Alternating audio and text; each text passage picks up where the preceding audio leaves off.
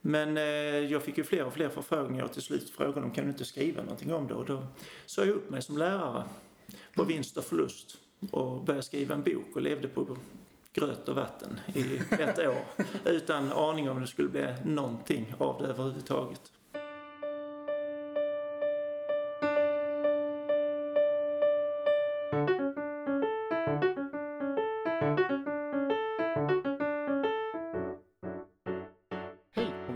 Till Musiklärarpodden. En podcast som handlar om allt som är roligt med musikundervisning.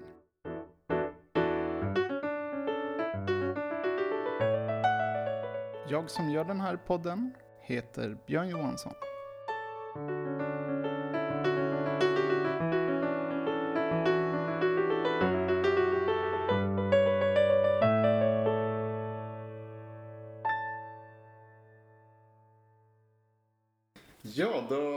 Välkommen till Johan Alm. Tackar. Jag tänkte jag skulle ge en kort introduktion av dig. Absolut. Så du är lärare inom en bred, vad heter det, variation av ämnen? Ja, kompetens rätt mycket och behörighet så är det formellt musik och svenska. Men jag har jobbat inom bredare fält och jag framförallt är jag ju i grunden intresserad som matte NO-människa. Jag brukar säga att jag blev lärare i musik och svenska på Pinchief. Bara inte för att bli mattenörd. Så att jag var väl en ganska främmande fågel på, på Musikhögskolan genom att jag var väldigt brett intresserad och framförallt var jag intresserad av att bli lärare, inte musiker. Ja. Visst.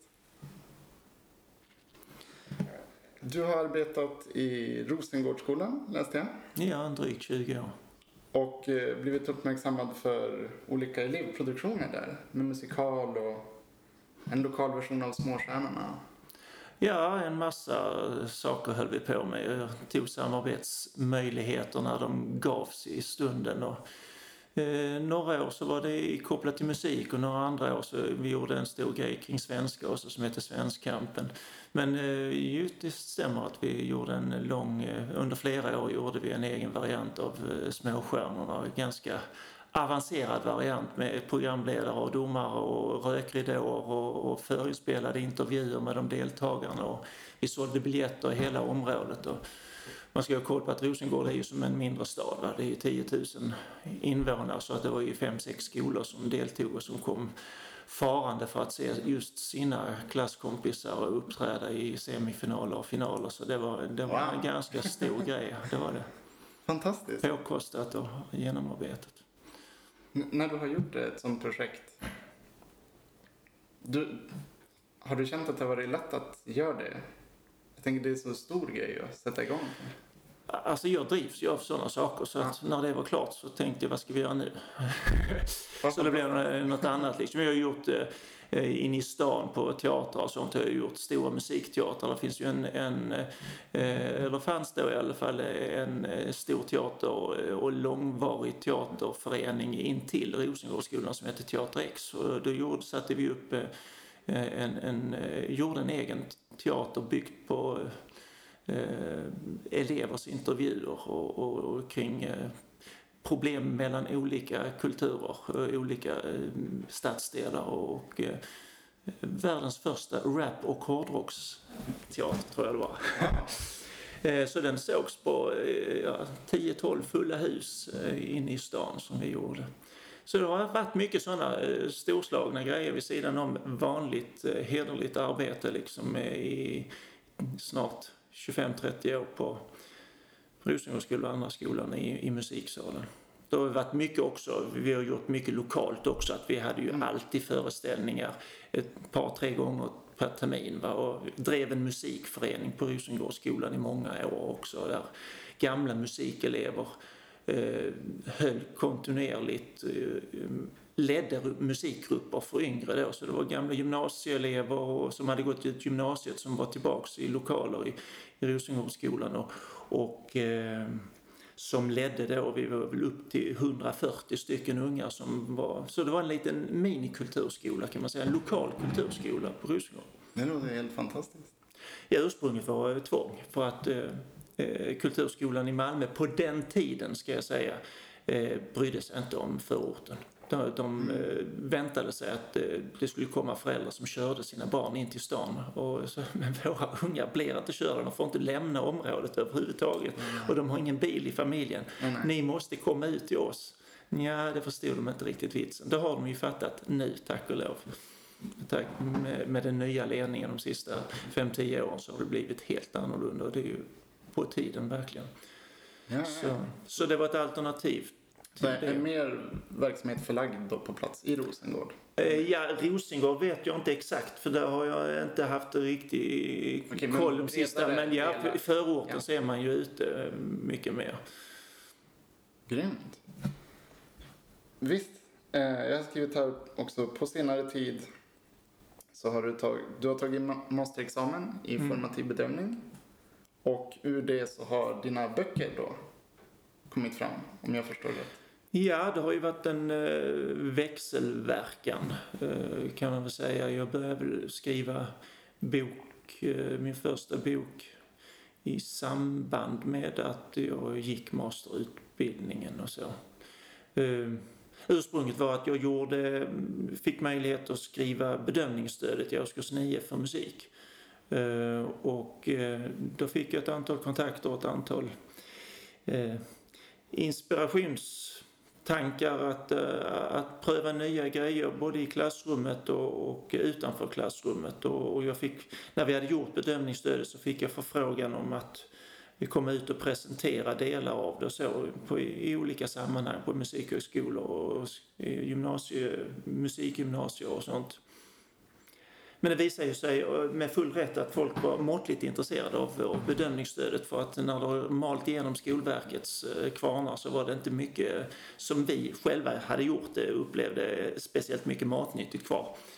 Eh, utan det var bara det här mainstream-tugget som skulle samköras med alla andra kursplaner och allt det material och diskussionstankar som vi hade formulerat nogsamt, det ströks. Ehm, Ehm, men jag jobbade ju då, sen flera år, med det jag så småningom kallade lärande matriser. Och eh, när jag presenterade det för lärargrupper, då blev de eldalågor.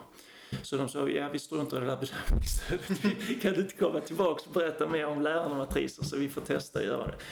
Och det var väl en, eh, ja, första gångerna var det väl 8-9 år sedan. Och sen så växt, frågade folk om jag hade skrivit någonting kring det. Nej, så det är bara saker som jag har testat i klassrummet som funkar och som jag arbetar vidare i med hjälp av framförallt elevernas respons men också en del kollegor. Så. Men eh, jag fick ju fler och fler förfrågningar och till slut frågade de kan du inte skriva någonting om det? Och då sa jag upp mig som lärare på vinst och förlust och började skriva en bok och levde på gröt och vatten i ett år utan aning om det skulle bli någonting av det överhuvudtaget. Och det visste jag ju inte när vi gav ut boken för en fem sex år sedan. Så du, Eh. du är inte främmande för risktagande i livet med andra ord? Nej, min dotter sa rock'n'roll pappa, sa hon när jag, så jag sagt upp mig där sa vi ska skriva en bok istället.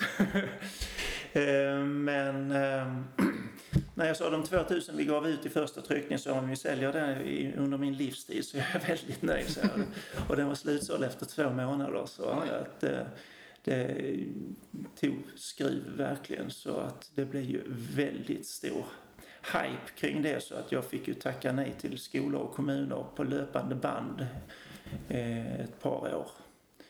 Vilket var ju väldigt roligt och väldigt frustrerande. Du, jag tänkte jag skulle komma tillbaks lite effekterna av ditt arbete. Men innan det så kanske det vore bra att prata lite mer om... Musik. Jag tänkte de här matriserna. Ja, okej. Lärande Ja, det kan vi göra. Lite vad de är för något. Eh, Jag har läst boken. Mm.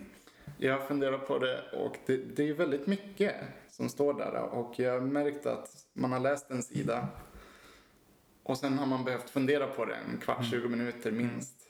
Och Så, här, hmm. så det är mycket rannsakan man hinner gå igenom där. Bland annat att göra lärandet iakttagbart har jag funnit vara en väldigt central del. Alltså, Vad, det- kan du säga något om Ja, alltså det handlar, kärnan i allt jag pysslar med och, och, och pratar kring och skriver kring, det handlar om att lärande måste bli iakttagbara målbilder. Man måste se framför sig vad man gör när man gör något som är bra, när något som är kvalitet. Eh, Vi får, måste sluta att prata om abstrakt, jag kallar det för amöber, sådana här slingriga ord som betyder precis vad som helst. Att det, det ska vara underbyggt till viss del och eh, det ska vara med viss timing och allt vad det heter i musikplanen. Ja, med flyt också. Det rinner riktigt ut. Ja. Och det är ju vad det gör också. Det rinner ut i sanden för att det betyder så olika för olika lärare i olika situationer och eleverna förstår ingenting. Utan du måste beskriva exakt vad, eller re- relativt exakt, vad, ele, vad du förväntar dig att eleverna ska kunna utföra för handlingar. Och när de ser handlingar inom sig innan de ska börja träna, då får de motivation att verkligen klara av det. Det är precis som när du utanför skolan ser någon fixa något. Åh, det skulle jag också vilja lära. I musik är det ju väldigt tydligt, det, den drivkraften. Åh, det som de lirade skulle jag också vilja. Jag skulle också vilja stå på den scenen. Jag skulle vilja klara det. De utgår från handlingar de ser och upplever. Och så vill man göra likadant. Och det jag försöker göra i lärandematriserna, det är beskriva alla aspekter och handlingar de här komplexa kvaliteterna verkligen består av. Eh, Så att eh, jag har haft så många negativa upplevelser under tiden jag lärde mig musik själv. Både inom kulturskolan och musik eh, i grundskolan. Säga, Jag blev musiklärare bara för att man så här kan det inte bli, tänkte jag. Alla de lärare och lärarvikarier jag hade under grundskolan. Ehm, och jag hade en jättebra klarinettlärare en gång. Eh, men som tyckte mycket om jazz och, och, och hade väldigt lätt för att improvisera. Och sa jag till, till två veckor nu så ska du lära dig improvisera. Och du gör ungefär så här. Så spelade han hur man improviserar. Och sen var det hem och öva och jag fattade ingenting. Och jag hade trauman och komplex kring improvisation i flera år. Ända tills jag kom upp på Musikhögskolan. Vad det här var för någonting. Bara för att det, jag, han gav mig inga verktyg, ingen nedbrytning vad det gick ut på. Utan det var bara härma något abstrakt helhet som jag inte greppade. Det, det där är jättespännande. Jag, jag upplever, för speciellt, jag jobbar då i kulturskola och ofta har man 20 minuter med en elev. Och de måste ju ha en, som, som du säger där, en bild om att vad är det tänkt att jag ska göra när jag kommer hem för 20 minuter i veckan.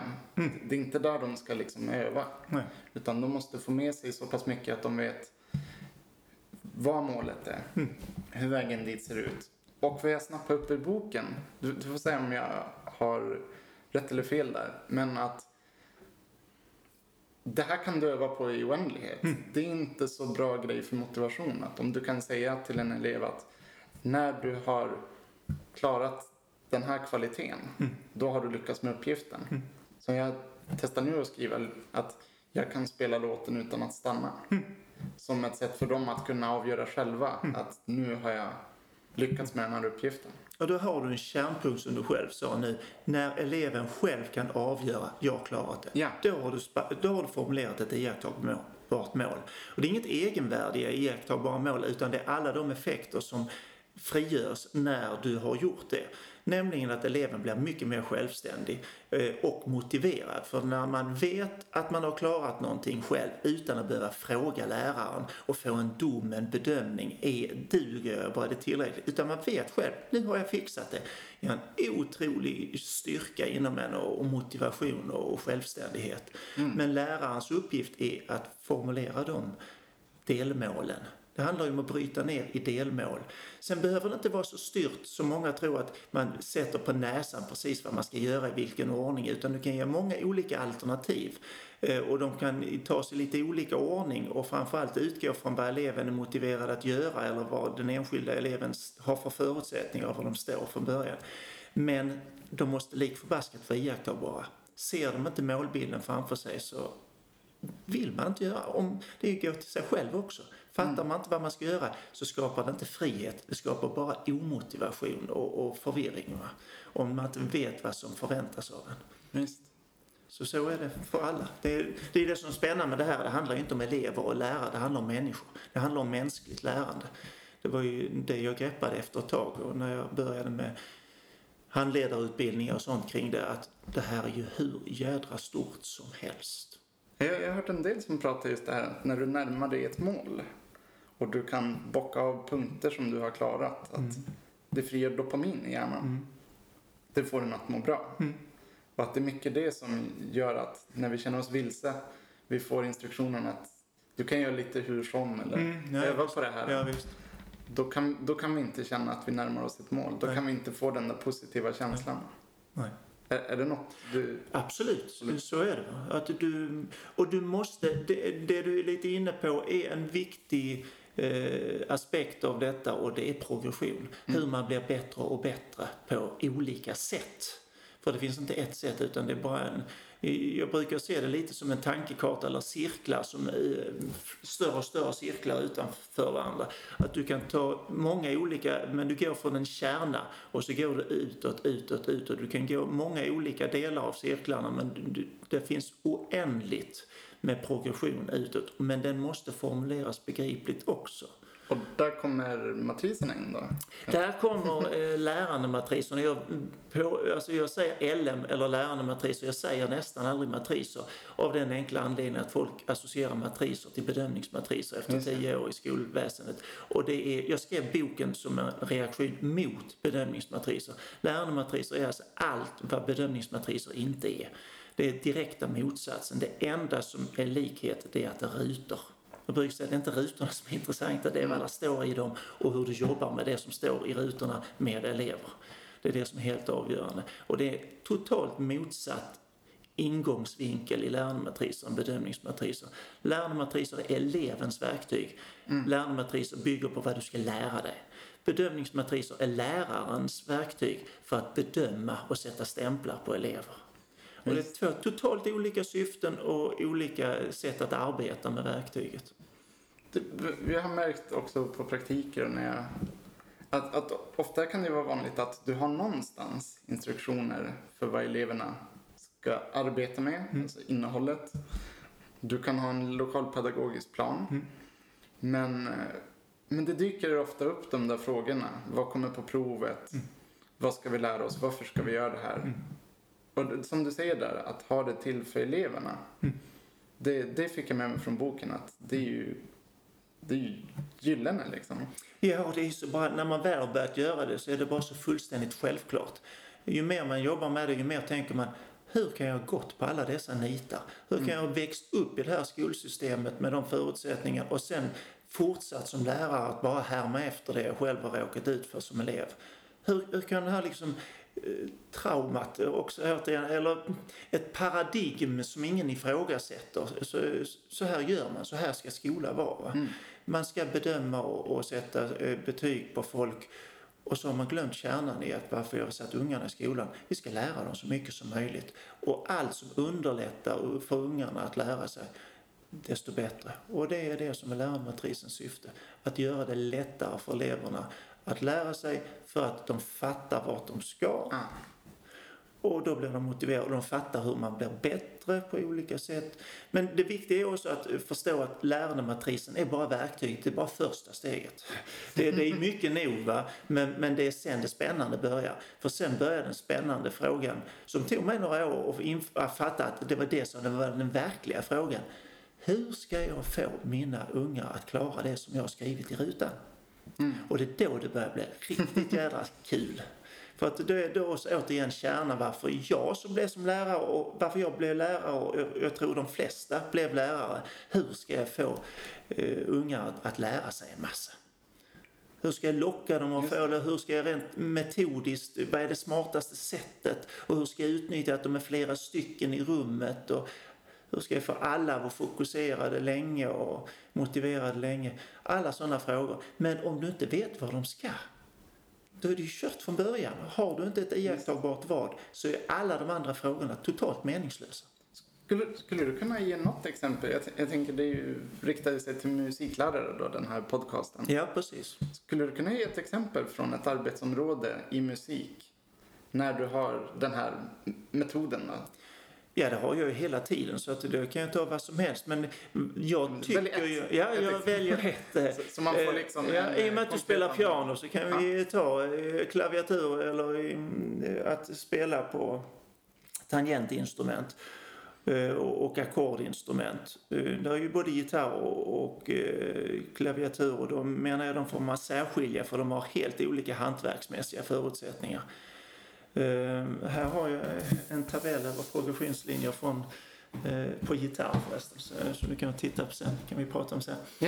Eh, men eh, när det gäller klaviatur så står det där att man ska kunna byta ackord med flyt. Vilka aspekter finns det av att byta ackord som nybörjare på en klaviatur? Och då börjar, får man gå till, vad är det exakt som händer när du tar ett ackord? Ja, ett ackord, det får vi då räkna som minst tre toner kanske, annars är det ett intervall. Så det är tre toner, eller tre, ja, tre toner som, och tre tangenter du ska trycka ner. Eh, normalt sett så skulle du trycka ner dem samtidigt. Eh, jag jobbar i början med långa eh, sound så att man kan ha en bakgrund till att sjunga, spela trummor och bas och sådär. För jag kör samspel hela tiden. Därför jag väljer spelande också för att jag menar att det ska vara kärnan i, i, i musikämnet. Eh, från början till slut. Allt annat är bara för att ge perspektiv på eget musicerande för det är det man behöver fysisk upplevelse av eget musicerande tillsammans med andra. Inte själv utan tillsammans med andra. Eh, pulsen eh, förstod jag efter en tio år som musiklärare hur viktig den var och sen har jag blivit rabiat noggrann med att ha pulsen i foten från första sekund vi jobbar med det. För det är själva gemensamma motorn när man spelar ihop. Har man inte en gemensam puls så faller allt samspel allt eftersom. Så redan från början så har de pulsen med i foten hela tiden i- oavsett om de spelar bas eller i i synt eller gitarr eller vad som. Så att kunna hålla en puls Ja. och trycka ner alla tangenterna samtidigt på alla, eh, alla tre fingrarna. Eh, däremot kan man diskutera fingersättning och sånt från början men det, det hör man inte fingersättningen. När det kommer till lite svårare ackordbyten sen så kan det vara värt att börja diskutera fingersättning för att det går snabbare att byta mellan vissa saker. Det är ju det som är fingersättningens Men vits. vänta, i det här läget Mm. så då föreställer det dig kanske att man är två eller fler lärare som sitter tillsammans och diskuterar hur ska vi ta oss an de här kunskapskraven och vi Mm. Ja. genererar idéer av progression. Ja, och, och där är två huvudbitar. Det ena är att formulera vad är kvalitet i att byta ackord mellan, eh, på klaviatur. Det andra är förutsättningarna för att genomföra det. För, för det var väl en grej att, att lärarna ska sitta tillsammans och göra matriserna för att Ja, det, Få- få det, klart för sig det själva. ger väldigt mycket mervärde i att göra det. Sen är det praktiskt omöjligt att göra det i alla lägen. Mm. Men så ofta som möjligt att skapa lärandematriser ihop. Det ger mervärdet att du får perspektiv på hur du själv tänker. Ja. Eh, När du formulerar progression så skapar det likvärdighet. Om inte i hela eh, kommunen så i alla fall kanske mellan två skolor eller inom en skola om man är en stor skola med flera musiklärare. Börja i det lilla. Det är en utopi att vi kan få eh, liksom likvärdighet över hela landet. Men så stora helheter som möjligt som kan få en hyfsad likvärdighet så det är ju en fördel såklart. Ja. Och eh, att sitta då att formulera de här, det, där är en språklig dimension i det också. Jag brukar prata om, om fem faser eh, att skapa lärandematriser. Det första är att koppla ihop överhuvudtaget styrdokumenten med vad man ska göra i klassrummet, elevuppgiften. Det andra är kärnan, det är att formulera iakttagbara handlingar. Det tredje är att sätta dem i en ordning, det vill säga ge, skapa progression. Det fjärde det är att språkligt uttrycka dem så kort som möjligt och så begripligt för just den elevgrupp du har. Om det är årskurs 3 eller det är gymnasiets eh, avgångsklass så är det olika språk du kan utnyttja. Och det sista är att få, eh, vad heter det, presentera det på ett begripligt sätt och det är ju där som är lärarmatrisens styrka. Och Nu finns det ju en programvara, LMX, som skapar det så att det går väldigt snabbt och blir väldigt tydligt för eleven. Eh, så att det är många olika dimensioner att, att skapa eh, begriplighet för eleven. Och sen när den är klar då, då presenterar du den för klassen? Nej, jag är inte så glad för att presentera saker. Det är en fallgrop som lärare ofta gör när man ska göra, man fastnar i bedömningsmatristänket. Här ska jag presentera kraven på er som jag förväntar att ni ska göra. Men du delar ut den till dem? Eh, Det kan jag göra direkt, men eh, oftast gör jag inte det, utan oftast sätter jag igång och gör något kul. Nu ska vi fixa det här. Eh, Alltså, det första jag gör med trummor, eh, nu ska vi lira trummor och det gör jag första lektionen. Jag får en ny grupp i årskurs tre eller fyra eller Ja. eh, när som helst. Så, så sätter jag mig vid trumsetet och drämmer av ett eh, enkelt beatkomp, men tungt och tufft. Och säger om sex veckor kommer alla klara av det jag gjorde. Inte de flesta, det är inte, ja, det är höga förväntningar. Höga förväntningar. Ja. Men det är höga förväntningar, inte som amöbor abstrakt trams, utan det är konkreta handlingar. Den här handlingen kommer alla att fixa. Gissa om de blir motiverade till det. Va? Och det, jag börjar inte med en lärandematris. Jag förväntar mig att alla ska klara av att hålla ett bitkomp i två minuter. Utan jag drämmer av ett bitkomp och säger skulle ni vilja kunna det här möjligtvis? Det, är en retorisk fråga. Va? Eh, och, utan jag säger bara direkt, alla kommer att fixa det här innan eh, vad heter det, mm, höstlovet till exempel. Då ska ni fixa det. Men det kräver att jag har verktyg. Det kräver att jag har fyra digitala trumset i, i klassrummet. Ja. Ska jag kunna eh, fixa dem att byta mellan eh, att, att trycka ner exakt samtidigt med kompisarna tre tangenter eh, på klaviaturen och hålla pulsen och byta mellan tre ackord så fram och tillbaks. Eh, då behöver jag en massa enkla keyboard som står placerade på ett sätt så att jag kan metodiskt jobba med det. Jag kan gå in i ett klassrum och på fem sekunder säga här kommer inte kunna följa läroplanen. Här kommer inte eleverna lära sig att musicera ihop. Och det är till exempel eh, musiksalar där det är separata bord med klaviaturer vända ifrån varandra med hörlurar. Där kommer aldrig bli något musicerande tillsammans. Där är enskilt eh, jobb med hörlurar och så sitter de och, och trycker på knappar. Det blir bara trams alltihopa. Du har ingen koll på vad som händer. Du är ungefär som svenskläraren säger, ta upp en bok och läs tyst. Du har ingen aning vad som händer. Det måste, de, det måste också bli iakttagbart. Deras lärande i klassrummet måste vara iakttagbart. Och då måste, i, i musiklärarens fall så är det väldigt, mm, inte ofta iakttagbart utan hörbart. Va? Men det är en, eh, en blandning av det. Och då måste du verkligen höra varje elev. Och, då, och då har jag ju jobbat fram det under liksom de 30 år jag har varit i musiksalen med, med strömknappar som sätter på eh, de elever jag vill höra och de andra får jobba utan ljud tills de får det. Jag ser och de ser att det funkar och då får de också höra sig själv och så vidare och dela in dem små finlir och snitsare för att få det att funka praktiskt metodiskt i klassrummet. Men man kan mycket lätt möblera ett rum så att ingenting av det blir möjligt. Lärandet blir omöjligt. Och det, det är viktigt att förstå också att en sån enkel sak som möblering i ett klassrum och utrustning omöjliggör en massa lärande i klassrummet. Och i musiksalen är det extra tydligt. Men å andra sidan, om du möblerar klokt Ja. eh, och utifrån samspelsmässigt, till exempel att du måste ha ljudisolerade grupper. Du måste ha ett eller två, åtminstone. På Rosengårdsskolan så hade vi förmånen att specialbygga kanske världens mm, bästa eh, förutsättningar för musikundervisning. Där hade vi eh, fem ljudisolerade rum som var totalt ljudisolerade och en stor musiksal i mitten. det är ju fantastiskt. Mycket små eh, grupprum, men eh, jag kunde liksom be 20 elever gå ut i fem grupprum, fyra i varje. Och så stängde de dörrarna och så var det dödstyst.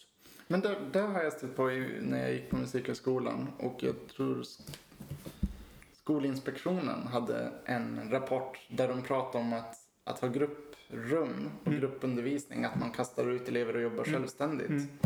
Att det hade gett väldigt liten effekt och att eleverna har Mm. haft svårt att veta vad de ska göra. Ja, det är klart, för de hade ju inga mål. Ja. Hur, De- hur, de- hur upplever du att man kan ha grupper på det viset och få eleverna att jobba motiverat? Ja, Det finns ju massa, det finns ju avhandlingar och sånt också om hur katastrofalt grupparbete i musik fungerar i praktiken. Eh, vilket är tragiskt i och med att det kan funka så jättebra. Det, det enda de lär sig det är hur man tar död på tid och eh, lär sig att hantera odemokratiska eh, kränkande beteenden Mm. i, i gruppen. Och det är ju om du slänger in dem i, i ett grupprum utan att ge dem eh, möjlighet att fixa det de ska. Mina elever kommer aldrig någonsin ut i ett grupprum om de inte fixar en massa konkreta handlingar. Du ska kunna byta ackord eh, på eh, keyboarden eh, precis efter den här ackordföljden med pulsen i fot tillsammans med de andra i klassrummet. Ja. Du ska kunna hålla ett beatkomp i tre minuter utan att stanna och du ska kunna räkna in en grupp precis efter den här mallen som vi har tränat på. Du ska som bas kunna följa en ackordföljd med pulsen i foten och pulsen i trummorna eh, i tre minuter och i hela den här. När du fixar alla de tre uppgifterna och kan sjunga sången i mikrofon ihop med de andra, då får du tillsammans med tre andra gå in i ett grupprum och träna det här på egen hand. Men först ska ni ha visat att ni klarar det hyfsat ute i det stora rummet. Sen får ni gå in. Och då vet de exakt vad de ska göra rent musikaliskt. Men det räcker inte. Sen har de dessutom eh, fått redogöra för hur gör man om någon börjar tappa fokus? Hur gör man om någon teknik strular där inne? Mm. Just Så att Det de har, strat- så de har strategier för det. Ja. Och varje sån liten detalj, ja, men det är ju jättemycket. Ja, varje sån detalj kan rasera alltihopa. Om de inte vet hur de ska hantera någon som är ofokuserad så rasar så kommer de att springa och så börjar de gnälla på varandra och ska ha hjälp av mig. Istället för att de har strategier. Om någon blir ofokuserad, vad säger ni då? Hur agerar ni då? Och om det händer något tekniskt problem, vad gör ni då? Börjar ni skruva på rattarna? Nej, det går vi ut till Johan. Ja. Om vi är ofokuserade, går vi ut till Johan? Nej, det gör vi aldrig. Vi löser det tillsammans, så här och så här. Läraren är till för att lösa tekniska problem, gruppen för att lösa sociala problem. Men de måste veta exakt vilka roller de ska ha och alla ska kunna byta musikaliska roller så vi inte får tjejer som spelar keyboard och killar som spelar trummor. Ja. Utan alla ska rotera och kunna alla uppgifterna och då får man förståelse för varandras roller eller instrumentens roller i samspelet och så vidare. Och det kräver ju enormt eh, metodiskt arbete kring de här sakerna men också verktyg och, och eh, möblering som får det att fungera. Men det där går att göra.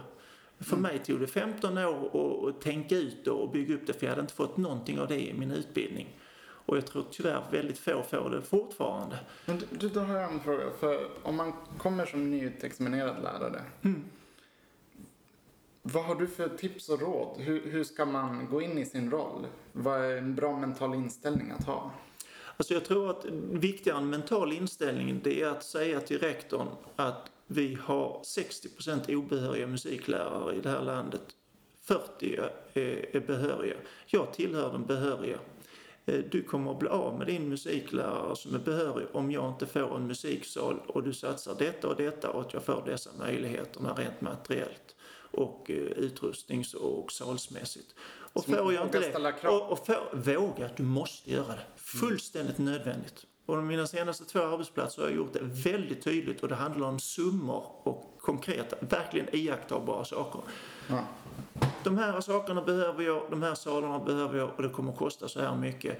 Om du ställer upp med det så tar jag tjänsten. Annars så tar jag någon annan tjänst som är beredd att göra det. Okej. Eh, Och rektorn vill inte sätta betyg i musik, vilket blir följden av att de får en obehörig musiklärare. Att rektorn får ansvar för att sätta betyg på det. Ja, ja. För vem ska annars göra det? För det är ingen annan musiklärare på skolan som kan hjälpa musikläraren att sätta betyg. Alltså får rektorn ansvar i att eh, se till att det blir något rättvist betyg. Och den sitsen vill ingen rektor sätta sig i. Och förstår de inte eh, grejen så kan man hänvisa till det också.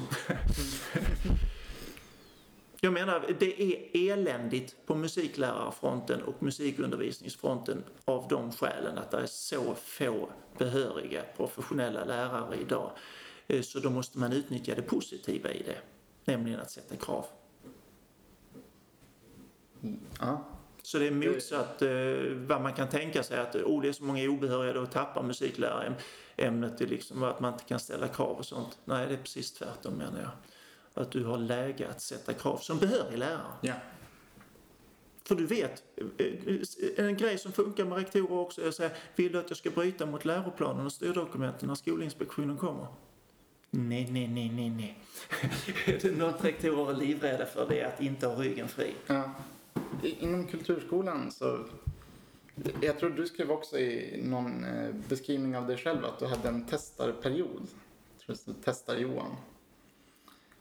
Ja, ja just det. Ja, ja, den, har, den har väl varit i 30 år i olika varianter. Men det, det stämmer eh, nog rent så i skolan, ja. För där, där kan jag känna att, att jag, jag har varit ute i två år nu ungefär och arbetat. Och det har varit svårt att hålla sig till en färdig, liksom. Det är det här jag gör. ja men det är Jag har haft idéer och sen så har jag stött på elever och så har man märkt att oj, Ja. Nej, men sen, sen när det gäller det egna arbetet som du var inne på i frågan egentligen. Va? eh, Så är det ju självklart att, det brukar man säga, det är 5-10 år liksom som, som handlar om att, att prova sig fram till hur funkar jag som lärare, vad är mina styrkor och utvecklingsbehov och, och eh, att få möta elever. Det finns ju inget annat sätt än att verkligen medvetet möta elever och Eh, Jag tänkte så här att om man är ny, ska man försöka bottna i det man gör först eller om man har vilda idéer och tänker men det här skulle kunna bli häftigt. Tänker du det är bättre att kasta sig ut och testa mycket eller ska man göra det ja, gradvis, mer och ja mer? det tycker jag. Vilket av... Ja. jag tycker du ska hinna med så mycket som möjligt. Alltså, det är nog så jag har gjort. Jag har testat en massa nya idéer men försökt förfina det jag tycker funkar bra. Du du måste köra, det är inte antingen eller utan du måste Mm. köra parallella spår. Det är återigen, om du ser som lärare, med de där cirklarna jag snackar, att du har en viss... Han, min metodiklärare sa vi, vi utbildar inte lärare, vi utbildar lärare för handlingsberedskap i, i klassrummet. Det tycker jag var ett väldigt klokt eh, uttryck. Du drar en liten kärna i mitten av en liten cirkel, det är handlingsberedskapen som lärare. Och sen är det oändligt med cirklar runt omkring det. Och vissa av de cirklarna är du kanske ute i andra, tredje cirkeln redan när du börjar för att du har på fötterna och du känner dig trygg i keyboard och sånt. Men däremot att eh, samspel mellan trummor och bas är kanske inte din grej eller att jobba med instrumentkunskap. Eh, och, och då eh, blir det utmaningar att testa eller du har inte gjort stora föreställningar ihop med unga och allting sånt där men är sugen på att göra det. Då är det kanske andra cirkeln du testar där medan du är ute på fjärde, femte cirkeln vad gäller saker som Eh, du är bra på. Och så ska det vara. Du, är olika långt komna, kommen med olika saker. Det handlar om progression det också. Va? Det handlar inte om hur, vilken nivå du är på utan att du går utåt i cirklarna. Att, att du, eller som i lärandematris, du går till höger i matrisen. Va? Du går längre till höger i matrisen. Mm. Och eh, jag har ju valt i lärandematris att utnyttja tre spalter men eh, som den du ser framför dig som jag har lagt på ett papper så är det en progressionslinje där det finns i princip ett oändligt antal rutor till höger. Va? För det är ju så med lärande, det tar ju aldrig slut. Nej. Det är ju fruktansvärt. Det ser man ju med folk som, ja, jag är hobbysnickare till exempel. Jag, jag eh, håller på att bli färdig med ett hus här nu utanför. Och när det är färdigt, ja, då känner jag, ja, nu är jag färdig, nu lägger jag mig och dör. Nej, det är ju genast, vad kan jag testa nu liksom? Då det, vad, finns det fler för rutor till höger? Va? Det finns oändligt med rutor till höger i, i lärandematrisen. Så, och att det, det inte är något jobbigt att man aldrig blir nöjd. Det är inte det det handlar om utan det finns alltid ännu mer spännande saker att bli bättre på. Det, det är jättebra. Det, det, som är, det är ju det som är lärande också. Inte att bedömningsmatriser tänker man, blir du aldrig nöjd? Jag har ju översta nivån, är det inte bra så? Ja, men det är inte det det handlar om. Det handlar om lärande. Då blir man inte, det handlar inte om att bli nöjd, utan det handlar om att det är spännande, kul, utmanande att lära sig och bli ännu bättre på saker. Fråga Zlatan liksom. Mm, ja. Man blir inte nöjd och det är inte något negativt med det utan att det är spännande att bli bättre på nya saker. Och så finns det nya delområden som man kan bli bättre på om man tycker att nu fasen är jag riktigt bra på det här. Ja, men finns det något annat som jag kan testa då? Så? Visst. Jag, jag har skrivit här en, en, vad heter det, jag hittade i din bok där, du har haft klassens utvecklingssamtal med Mm. Johan. Vill, vill du berätta lite om det? Nej, men det handlar väl också om att slänga sig ut på hal is, att våga vara prestigelös. Eh, Jag kör väldigt mycket med respons, att elever ska ge respons till varandra för att det är mycket effektivare, visar både forskning och min erfarenhet, än att läraren ger respons till eleverna. Eh, Men det kräver att eleverna vet vad de ska ge respons om. Iakttagbara mål. När de begriper att de har klarat någonting eller kompisen har klarat, då kan de ge respons. Annars blir det bara trams. Så därför tycker många lärare att det är trams med kamrat och självrespons för de har inte fått uppleva iakttagbara mål. Då blir det bara en massa tyckande. Men ännu mer spännande blir det ju om de får ge respons på läraren. Och det är verkligen det enda sättet att bli bättre som lärare. Får du inte respons, och det har ju visat sig att lärare är kanske den grupp som får minst respons i sin arbetssituation av alla lärargrupper. De andra jobbar rätt intimt med kollegor som observerar hur de gör och reagerar på det och chefer som tar kontakt. Och som lärare tror jag att jag under 30 år haft en rektor fyra gånger i mitt klassrum. Medvetet kommit fyra gånger under 30 år. Ja, det, Det är en gång var åttonde år. Så kommer de och kollar. Och de har, två gånger av dem var det ingen kvalitet i det heller. Så jag har fått kvalitativ respons två gånger under min lärarkarriär och det är bara fullständig katastrof. Det ska ju ske varje termin på något sätt. Men det kan inte vara rektor som gör det hela tiden utan sätt på kameran. Det var ju så jag gjorde. Jag satte på kameran för att och, eh, kolla mig själv väldigt snabbt. Och eh, det är ju ännu effektivare om många kollegor gör det och snackar kring det man ser ja. utifrån ett undervisningsperspektiv. Och då har jag ju väldigt snabbt låtit eleverna eh, utifrån att jag ska bli en bättre lärare bett om att, eh, framförallt som svensklärare men även som musiklärare. Och i början är de ju oerhört tveksamma för att de tycker det är taskigt. För de är så inkörda på att respons handlar om negativ kritik och, och bedömning. Det handlar inte om det. Det handlar om vad ska jag göra så att jag blir bättre som lärare. Det är ju taskigt att inte berätta det. Om ni sitter och tänker, åh man bara hade gjort så, och så berättar ni det inte. Det är ju fruktansvärt taskigt. Att berätta det däremot för att jag ska bli bättre, det är väldigt schysst. Och då brukar de vända och, och sen brukar man få samtal från föräldrar eh, ganska snabbt också efteråt som tycker att det är helt fantastiskt att en lärare vågar göra det. Och det är inget eh, modigt speciellt egentligen när man väl har gjort det. Det handlar bara om att ta sig över tröskeln att, att göra det. Hur, hur, hur, men hur, tänker, hur får man eleverna att verkligen våga?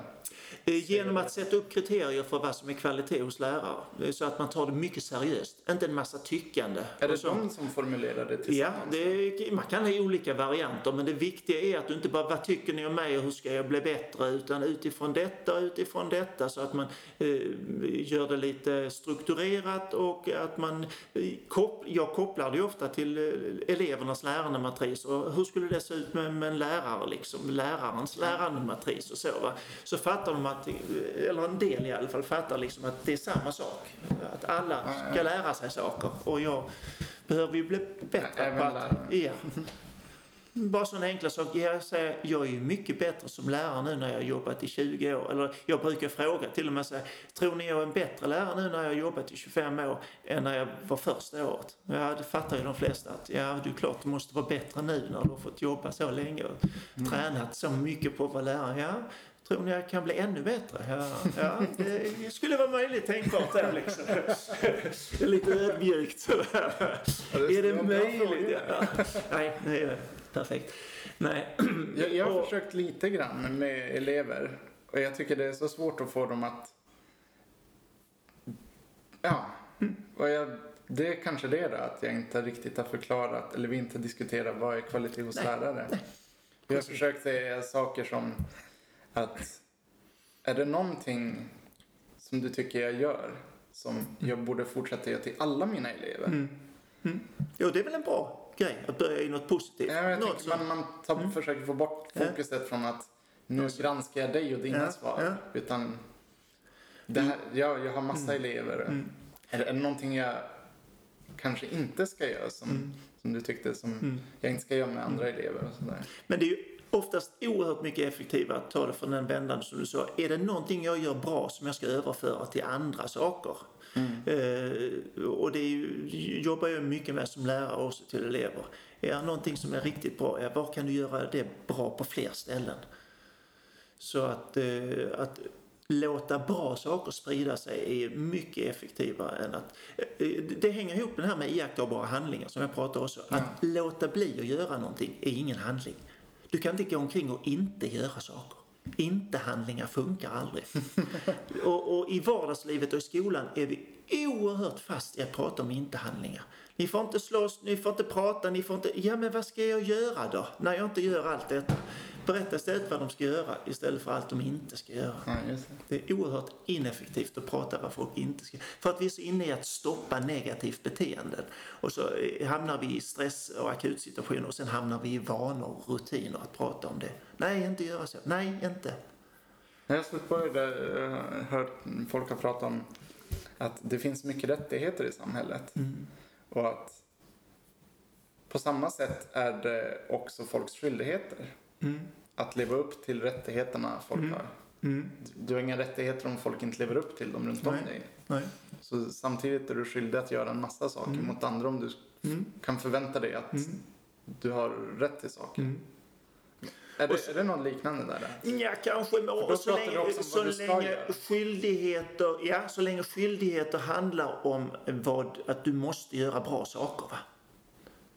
Eh, Så, så att ha en, Det var införstått från ja, min ja, sida. men det är lätt. Skyldigheter har ju en negativ klang också. Liksom, att du måste göra saker. Va? Eh, Så att eh, det kan eh, glida in i, i inte-tänkande och också skyldighet. Ja, det det. Är en skyldighet att du får inte smita från skatten. Du får inte liksom... Ah, ja. Tio Guds bud. Du ska inte, du ska inte, du ska inte. Är det därför Bara du skriver att eleverna, jag gör det här? Du pratar hela tiden om vad eleverna gör. Absolut.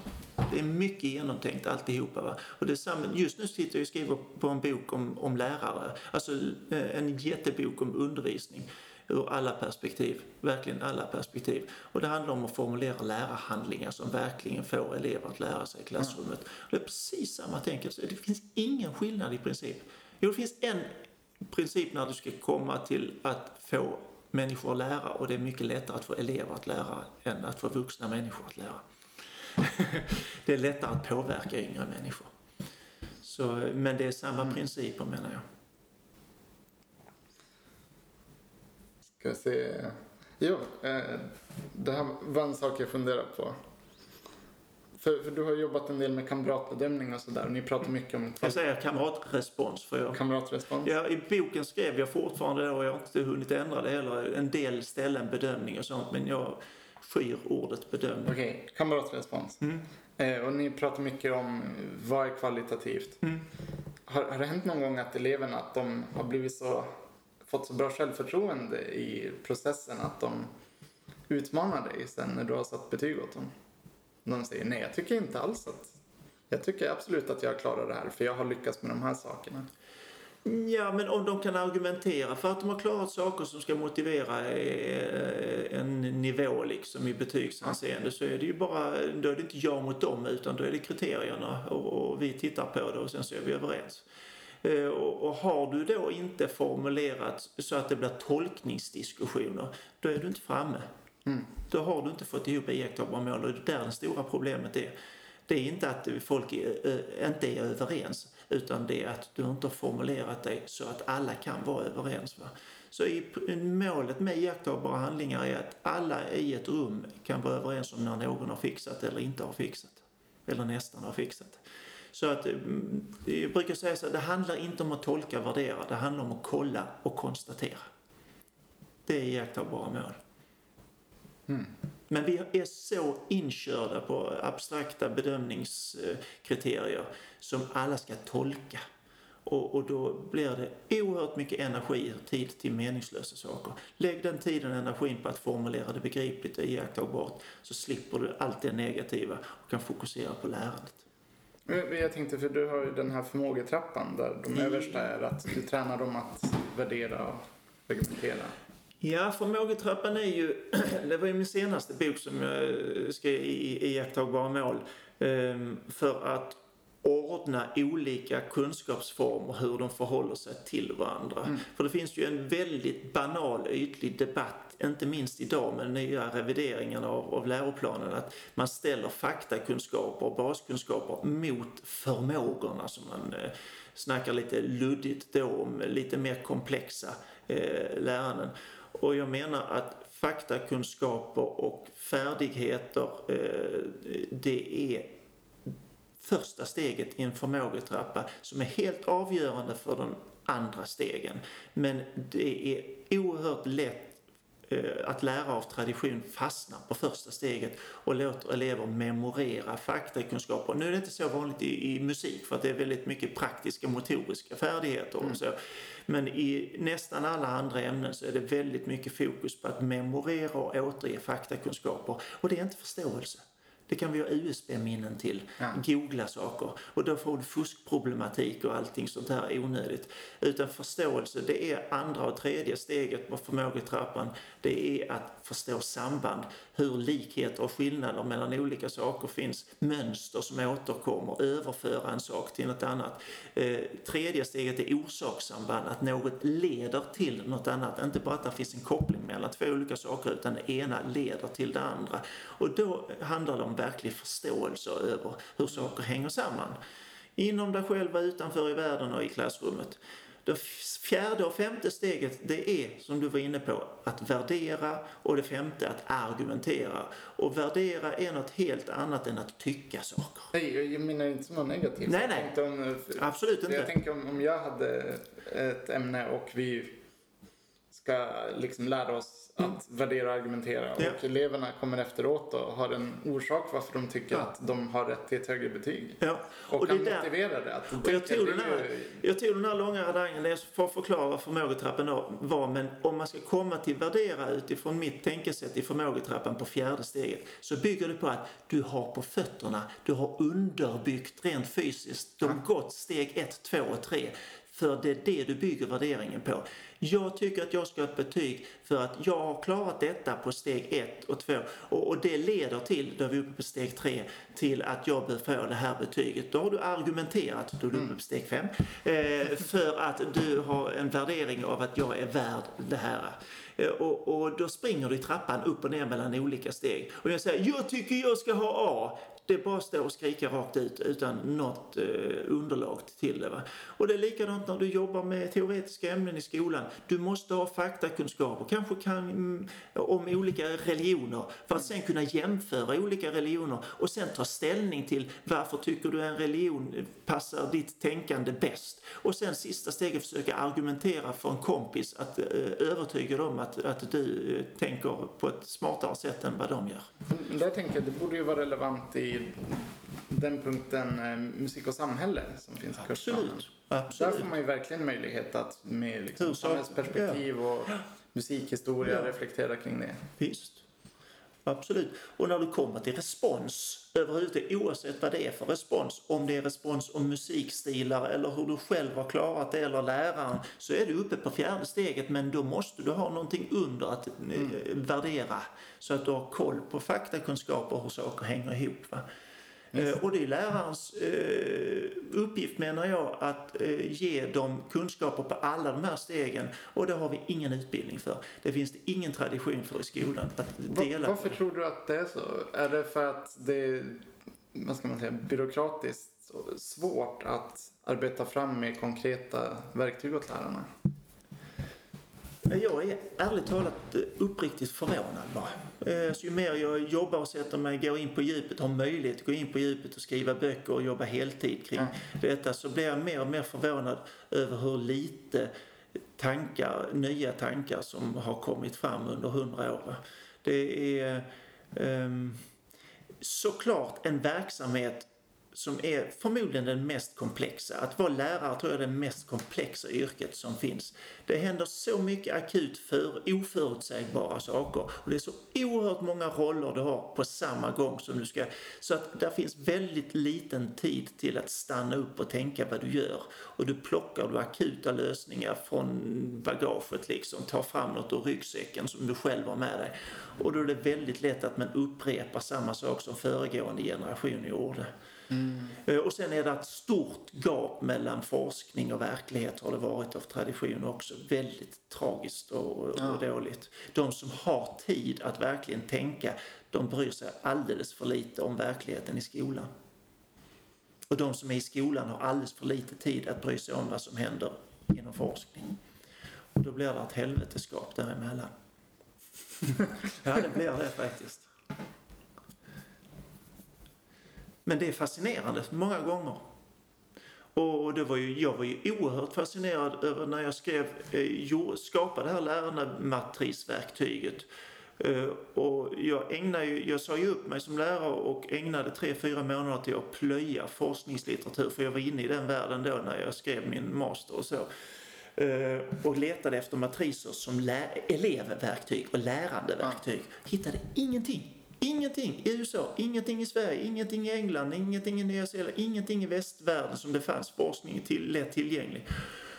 Och det var i det läget som jag tog, mig, tog mod till mig eh, att ringa till Sveriges kanske mest meriterade matrisforskare, eh, Anders Jönsson i Kristianstad, professor där, och frågade liksom var finns den här litteraturen? Och så skickade jag vad jag hade skrivit. Så, Nej Johan, sa han, att eh, det finns inget skrivet om det här. Det är ingen som har pysslat med det här.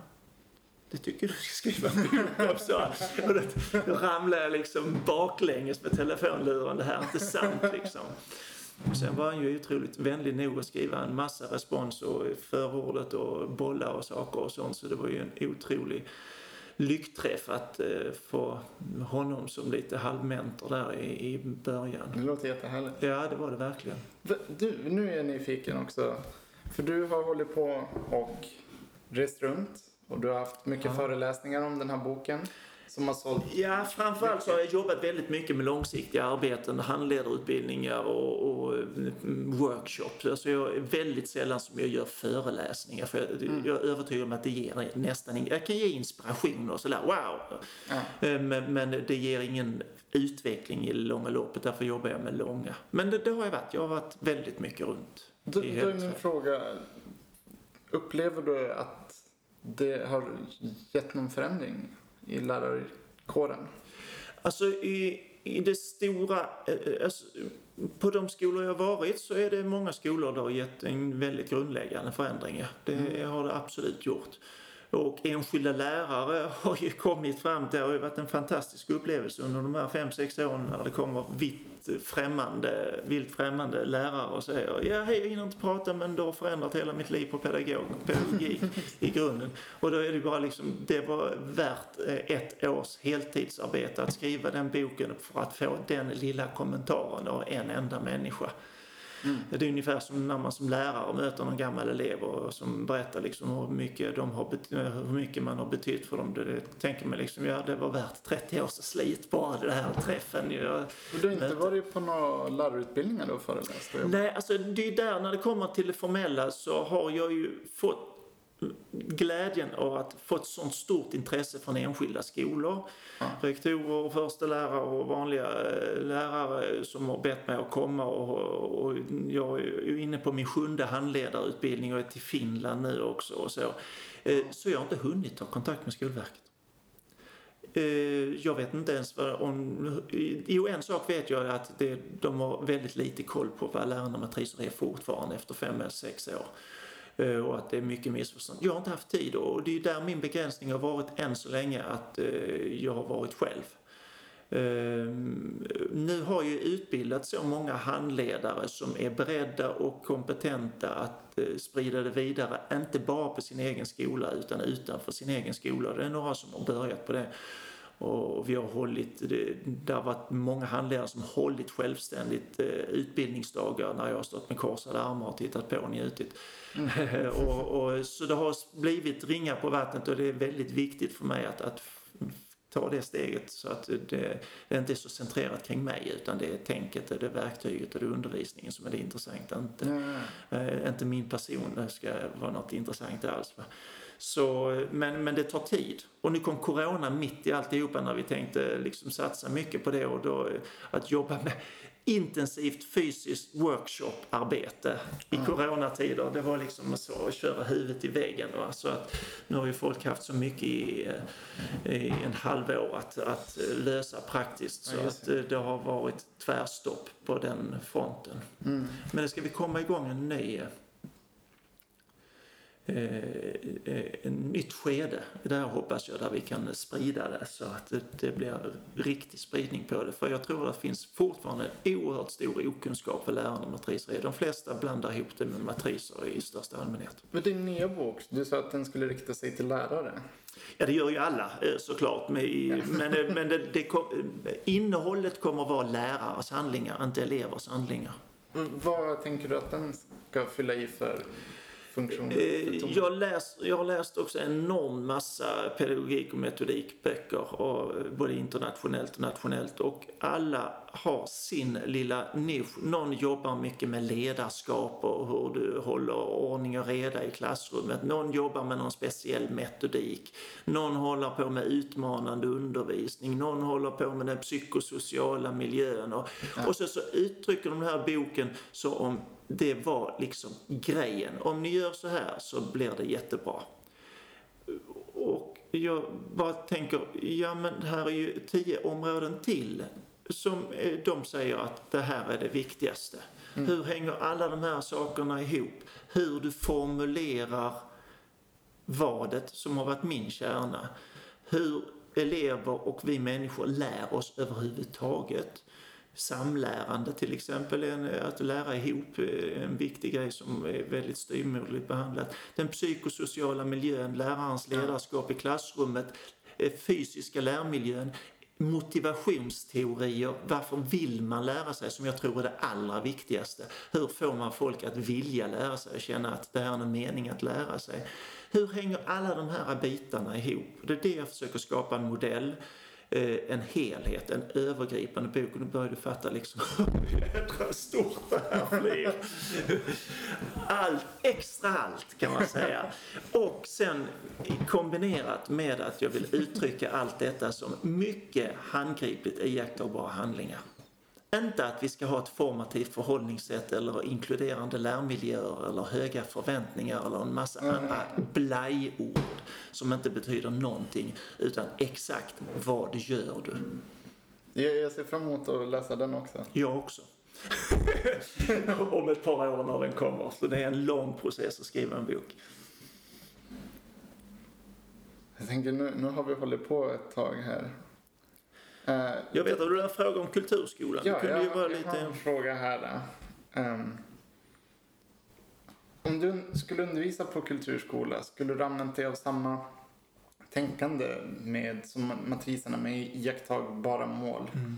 Skulle du formulera det i punktformer åt elever? För jag tänker, det, de har ju inget krav uppifrån. Nej. Att visa på vissa kunskaper Nej. utan det är något som man förhandlar fram ja. tillsammans. Alltså, som jag ser det, där är en par, tre tydliga skillnader mellan kulturskolan och den obligatoriska skolans förutsättningar. Det eh, ena är att du inte har några styrdokument. Mm fasta styrdokument utan det är rätt mycket upp till läraren i kombination med eleven att sätta upp de målen. Det ser jag inte som något problem överhuvudtaget utan som en otrolig frihet. Men under, för, under ansvar så att säga. Risken är att man inte sätter upp några mål alls. Utan man bara genomför aktiviteter och lirar lite ihop. Eh, så att det kräver ju disciplin och medvetenhet hos läraren att, att, eh, att formulera inom citationstecken styrdokument, sina egna styrdokument, vad som är rimliga eh, mål generella mål som man sen kan bryta ner. Det andra är ju att det ingår i tänket att du har, som du sa här nu innan, 20 minuter i veckan med dem och sen förutsätter man att den absolut största lärandet sker vid övande där hemma. Så är det ju inte i grundskolan. Det finns ju till och med grundskolor som inte har några läxor alls. Det vill säga allt lärande ska ske i klassrummet, punkt slut. Va? Mm. Och det är ju en helt annan förutsättning och skapar helt andra krav. Va? Till exempel verktyg för lärandestrategier. Hur lär du dig saker? Och har du då inte iakttagbara mål så man vet exakt vad det är man ska lära sig. Va- Då är verktyg. det Kan, du utveckla Ja, verktyg, eh, vad du tänker? eh, tankeverktyg. Hur lär man sig att fixa en fras eller spela en, en, en läxa? Vad består kvaliteten i? För det första måste du formulera vad är, hur låter det när det låter bra? Eh, och hur övar du på just de sakerna så att det låter bra. Det finns vissa banala sådana generella lärandestrategier som är så uppenbara men som så sällan poängteras från lärare. Till exempel, jag har en käpphäst, träna på det som du inte klarar. Det är så oerhört många som tränar, om de inte fixar en passage i, i, i en musikstycke, så tränar de hela musikstycket från början och till slut. Och så eh, kör de fast på samma ställe igen. De som får gloslist tränar hela gloslistan och så är det fyra glosor de inte klarar, så tränar de hela listan från början till slut. Och det är ingen lärare som berättar för dem att det är ingen bra idé. Utan träna specifikt det du behöver klara. Sen sätt ihop dem till små delar, till nya helheter och sen träna helheten. Att förstå strukturer, hur ett musikstycke är uppbyggt och hur de relaterar till varandra. Saker som också tappas väldigt lätt. Utan det blir banala ytliga aktiviteter istället att spela läxan och sen så får de in koll på vad är det som är bra. Är det viktigt med tonbildningen nu den här veckan? Är det det som är fokus? Det. Eller är det, handlar det om, att hålla tempot jämnt hela tiden? Eller att frasera? Eller handlar det om dynamiken som vi ska fokusera på? Du kan inte fokusera på allt samtidigt och, och, och gissa att ja, nu blir det ju lite bättre på det kanske. Och, eh, rent slumpartat. Utan du måste fokusera. Ah, Det finns oändligt med kvalitetsaspekter att eh, ta tag i varje gång fokusera på vissa saker och uttryck det begripligt för den eleven. Och det är ju helt olika om det är en nybörjare som är 11, 10, 11 år eller det är en eh, musiker på Musikhögskolan, hur man uttrycker det. Men principen är densamma, att du måste fokusera på vissa kvalitetsaspekter och sen hitta strategier för att bli bra på just det. Ja, ja verkligen. Och jag har ju vissa guldklimpsminnen, eh, eh, ögonblick från lärare som har gjort det. Kanske inte jättemedvetet, men, men eh, en, ändå vid vissa tillfällen. Med tonbildning, klarinett vet jag när jag kom till Musikhögskolan fick jag en som gick till grunden med det. Med specifika övningar för tonbildning som jag höll på med i ett halvår över eh, tid. Va? Och det blir ju en vansinnig skillnad bara för att jag fokuserar på det. Vi har enormt mycket att lära av idrottsvärlden. Där har man fystränare och mentala tränare och man jobbar eh, med konditionsträning och, och med styrketräning och väldigt olika övningar för olika saker och motivationsträning och sånt. Mm. Oerhört medvetna om för att där är så iakttagbara resultat. Man kan mäta och, och ta tid och räkna och, och, på det och, och se framstegen. Vi måste åt det hållet på andra ställen också. Jag skulle gärna höra dina tankar om jag får presentera lite saker som jag tycker är viktigt Ja. i... Så en, en sak jag tycker om att undervisa med är med komposition. Ja. För jag upplever att om du ger eleverna uppgift att... Och då, då specialiserar det om jag har en lista på ackord. Ja. Så, så här, hitta på åtta ackordrunder på fyra ackord och Ja. väl, välj de två bästa. ja. Det är jättebra. För jag vill att de ska bekanta sig med Ja. musiken nästan som jag brukar säga att tänk att ackorden är era vänner. Så här. Vi- Vissa funkar bra ihop. Vissa kanske inte tycker om varandra och vill leka med andra och sådär. Men det vet inte du innan du har liksom pratat med dem. Eh, att de ska bekanta sig med det och lyssna. Vad tycker jag att det låter? Och försöka skapa liksom. Ja. Eh, och så får de presentera det för mig och vi diskuterar och vad kan vi göra mer med det här? För att jag upplever att det är ett naturligt utforskande när du skriver musik s- som kan som man kan med fördel göra. Det är svårare att komma dit kanske med om du ska spela upp e- redan existerande musik. Mm. Du bara ska återskapa musik. Mm. Vad tänker, vad tänker du om det? det är suveränt. Dels så får du eleven att aktivt eh, bearbeta musikaliskt material själv Ja. istället för att du matar dem med färdigt material och sen ska analysera det lite halvpassivt. Och det andra är att de får upptäcka mönster på egen hand, att du Ja. inte skriver det på näsan utan de får upptäcka det här som du säger att vissa är mer kompis med varandra och, och på vilka sätt kan de vara det. Eh, och sen så, så, så blir de ju mycket mer medvetna när de sen råkar ut för ackordföljder eller kompositioner, hur de är uppbyggda för de har själv gjort det. Va? Mm. Många brukar upptäcka att, att de inte tycker om till exempel om man har en kvart i melodin på en durters. Det låter konstigt. Så. Ja. Så Och då kan man gå till Ja. varför låter det konstigt? Och så, då kan man ha undervisning kring Ja, precis. Och då, kan du, då lyfter du upp det till lite um, eh, teoretiska och generella överförbara grejer. Jo, det funkar inte för att så här och så här. Och det är förklaringen till det. En annan tanke som jag har funderat mycket på är jag kan ibland uppleva att musikundervisning ett mikrokosmos över livet som helhet. Oj! Ja, Till exempel att, för du, du arbetar med känslor och känslouttryck Mm. och du tränar på att gå in i olika roller hela tiden och du tränar dig att sätta upp mål för dig själv. Du tränar dig att utmana dig själv. Du tränar att samarbeta med folk. Det finns många aspekter som tränar en för livet i princip. Och min förhoppning är att, att jag kan träna folk att bli starkare individer genom musik. Ett exempel på det är om du har en rocklåt så här. Och vi, försöker prata liksom så här, hur, hur är en person som spelar rock så här? Men de kanske är lite kaxiga så här och har någon klippt håret på ett visst sätt, kommer i liksom eh, kanske byxor som man har klippt upp. Man vill vara lite rebell så här. Eh, det behöver inte vara det alltid, men testa just nu när vi spelar den här låten som en teaterskådespelare. Att vi försöker gå in i rollen, försöker tänka oss att vi är en sån person. Och så drämmer vi till pianot lite mer. Utan att det är ont i fingrarna såklart.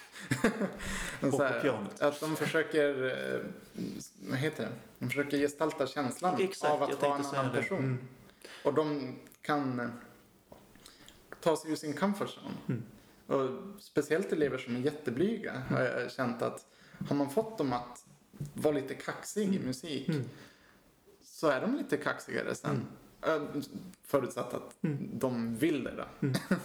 Jo, men det är ju en bra för ursäkt för mer. att de ska växa som eh, växa i nästan fysisk bemärkelse. Att eh, bli fler personer än vad de tror att de kan vara. Och, och då är ju musik ett tacksamt ämne som du säger. För det, man kan ta det som ursäkt för att göra, ja men det är bara musik liksom. Ja. Men det är som du säger att det spiller över på mm, att man vågar vara det i andra sammanhang också. Det, det tror jag nog. Det,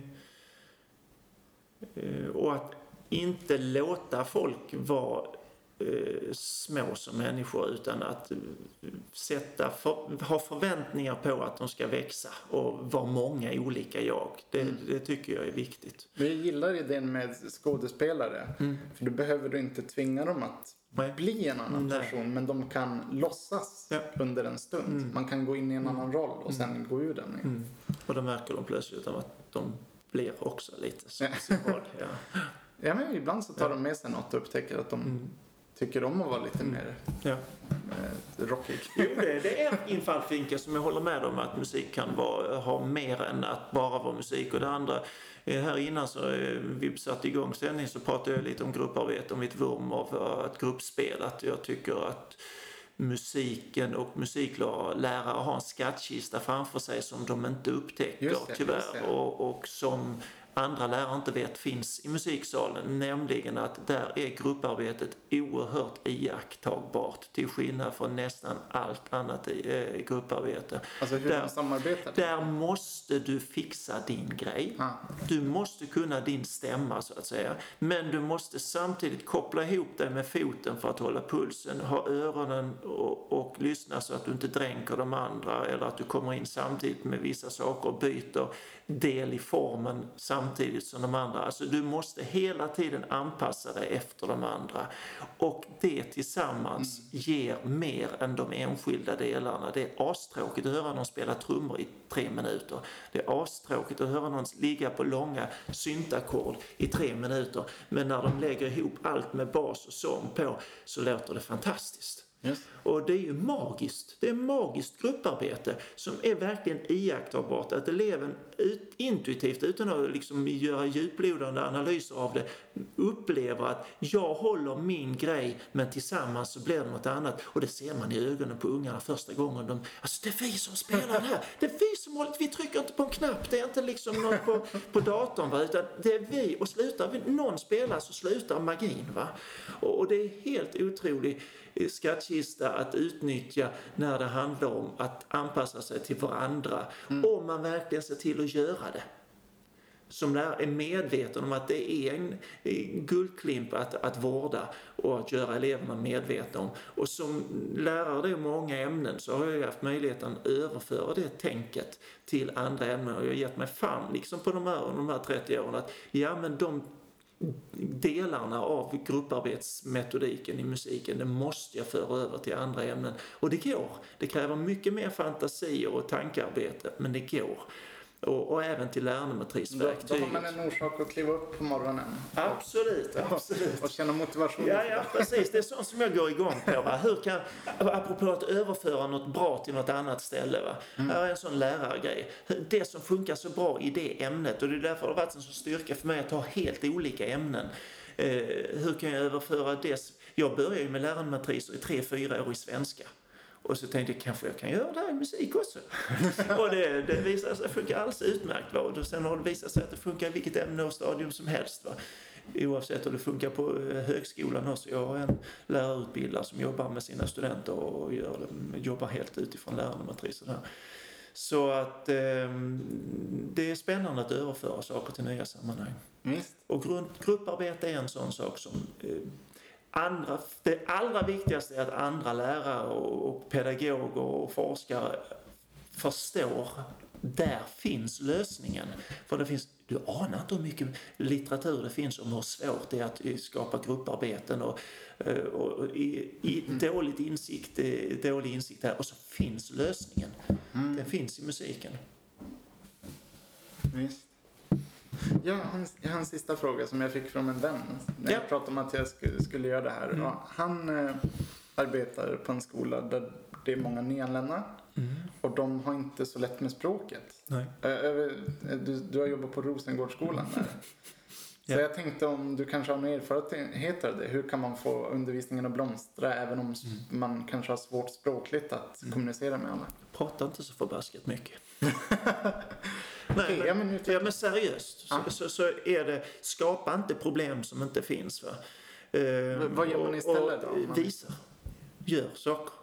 Eh, och vi var, jag hade ju förmånen också att jobba tillsammans med lärare. Vi var tvåämneslärare, flera stycken. Och Mm. En lärde mig just den grejen att säg så lite som möjligt på lektionen. De sätter sig ner, du sitter framför dem, de sitter i en halvmånad eller två halvmånader framför dig och sen så börjar du köra trumkomp och så börjar de härma dig. Eller så har du vid ett tillfälle lärt dem hämta en gitarr på 15 sekunder var. Eh, det ska ta 15 sekunder att hämta en gitarr från väggen och sätta sig ner och vara beredd. Och sen så börjar du visa och sen så gör de andra likadant. Men du, du skriver om eh, vad heter det, vanans makt i din bok. Är det Ja, ett ställe det man är- verkligen behöver Det är implementera? verkligen så, ja. Det är Ja. exakt vanans makt. Men du måste skapa rutiner. Du måste vi i, direkt i början i, jobba med sådana saker. Alla kan jobba med alla hela tiden. Eh, Alla kan hämta och, och sätta sig på ställen där du behöver vara för att öva. Eh, Det är sådana, både tankeverktyg och fysiska verktyg som att förflytta sig och, och, och sätta sig på ställen och hur, vad som gäller för regler där och sånt. Det måste du sätta väldigt snabbt. Om man den förmånen som jag har haft att kunna jobba med elever i 5-6 år så kan du ju eh, göra vad som helst i årskurs 9. Va? De vet precis var de har dig Ja. och jag vet var jag har dem. Och då behöver du prata ganska lite utan du kan bara titta runt och, och härma de andra. Och härmandet är ju grunden till lärandet menar jag. Eh, och, och du kan prata i sönder saker fullständigt. Och, det ger inte mer lärande och framförallt då svaga elever tappar ju förståelsen helt. Kan inte sålla vad som är viktigt och oviktigt. Utan behöver du säga saker så säg det. Eh, och, då lärde jag mig ju mm, the hard way på eh, Rosengård att ha en liten gubbe som sitter på höger axel och lyssnar på vad jag säger. Och, och hela tiden fråga Johan upp i hjärnan. Förstod de vad du sa nu? Ska du kanske säga det på ett annat sätt också och visa det med händerna eller kolla upp att de verkligen fattade den grejen och ta den en gång. Mm. Den, den gubben fanns i mitt huvud efter tio år och den finns där alltid när jag jobbar på med, med elever som jag vet har problem med svenska. Men det lättaste är alltså att undvika knepigt språk om du vill. I ett sånt ämne som musik, i svenska kan du ju inte göra det. Då kan det, du inte det, undvika det. Nej.